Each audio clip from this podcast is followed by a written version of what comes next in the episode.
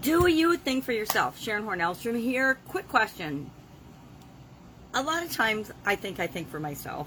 And then I'll be going about my day and I will have a, a thought or idea pop into my head and I'll realize that I don't really even believe the thought or idea that pops into my head. And then I stop and I ask myself, well, where did that come from? Who does this belong to? Why am I thinking that thought? Why do I believe that that is true for me right now at this moment? And maybe it was something that was true for me when I was a child. Maybe I believe that I'm not good at cooking.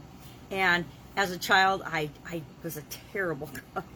And that's part of why I learned to be a good cook over the years. But as a child, I could have very easily believed and told myself, I'm not good at cooking. And then I could have found a bunch of, of experiences where I had done a terrible job cooking.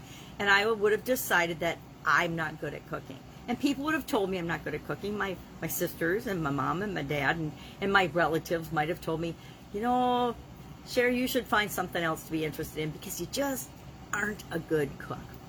Now, do you ever have an idea that pops into your head like that and you think you're thinking about something, a topic, maybe it's a global issue like global warming or world hunger or good water or maybe it's a an issue in your family that you, the types of relationships you have or how you are in any way shape or form in a in relationships or your job things like that. We all have opinions and thoughts and beliefs and feelings about everything around us including ourselves.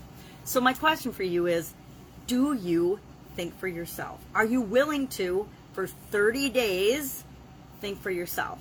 Because in order to get up and go, to keep moving forward, to get momentum, to create what you want in your life, you have to be willing to stop and pay attention to number one, what you're thinking, what your thoughts are, on not a, on a, a constant basis, but every once in a while, you have to pop in and say, and evaluate what you're thinking and say, am I thinking for myself? Is this what I believe? Is this what I want to create in my life by having this belief? Or is this just something I heard somewhere? Maybe I heard it in school or at work or from my family or from from a person that I thought was an expert and is an expert in an area that I want to be good at. And they're telling me basically that they're the expert and the, the guru of all time. And so why would I even try to be an expert in that? if you're thinking things like that, we want to pay attention to that. We want to notice what our, our thoughts are, especially if they are preventing us from getting where we want, to get up and go and, and create what it is that we want in our life. So why am I why am I even thinking about this? Well, I'm thinking about it today because I'm in a training that's been excellent about causing me and all the other participants to actually pay attention to and notice what we're thinking. Notice what our beliefs are and how they're impacting the results we're getting or the results we may not be getting if they're if they're causing us to actually stop ourselves. Because the truth is we can create whatever we want in our lives. It's 99% of the time us that is stopping ourselves from getting and creating and moving toward what it is that we want. So i just want to let you know that in a couple of days now on august 1st we will beginning be beginning the next 30 plus day free get up and go challenge. This challenge is about you creating a process, adopting a process, installing it in your subconscious so that anytime you are faced with a change or challenge, even on a subconscious level, you will automatically handle it in the best way for you. Not the best way for me, not the best way for your cousins or your family or your friends or your coworkers or the your neighbors, the best way for you at this current time in your life. Now, who else would like to automatically know that whenever they're faced with a change or a challenge, they're going to automatically react and respond in a way that's best for them. Sign me up, right?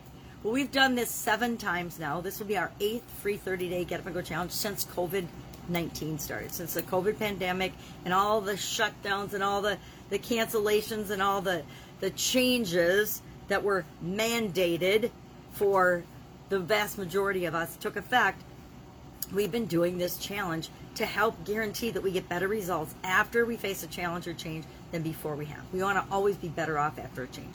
And we want to make it as automatic as breathing so we don't actually have to think about every time we're faced with a change. Here's here's a question for you. How many changes or challenges have you dealt with in your life? I love to ask that question at the beginning of the Get Up and Go challenge because I don't think we realize how inundated we all are with tons of information, tons of changes, tons of challenges, tons of opportunities. People like to say, oh, there's a once in a lifetime opportunity. I say nonsense. There's no such thing as a once in a lifetime opportunity. We are inundated and surrounded by infinite possibilities and infinite opportunities all the time. And when we are ready, we will act upon or see those opportunities. So anyway, challenge starts couple of days, August 1st, right here on the Get Up and Go Challenge page. I want to invite you to join us 10 minutes a day. All it's going to take is 10 minutes or less of listening to the, the day's challenge or lesson. Then we'll be given an action item, a little thing that you need to do based on a tool that I share in those 10 minutes. I know, challenge for me to keep it to 10 minutes. Uh, that you can try on, use, and apply. Well, what if you've already used this tool or, or strategy before? Guess what? You'll be able to do it faster. Or maybe I'll have a tweak or a twist to it that you haven't experienced or thought of yet. A lot of times we say, "Oh, I already know that. I don't need to pay attention to this. I I I've listened to this and heard this 20 times before."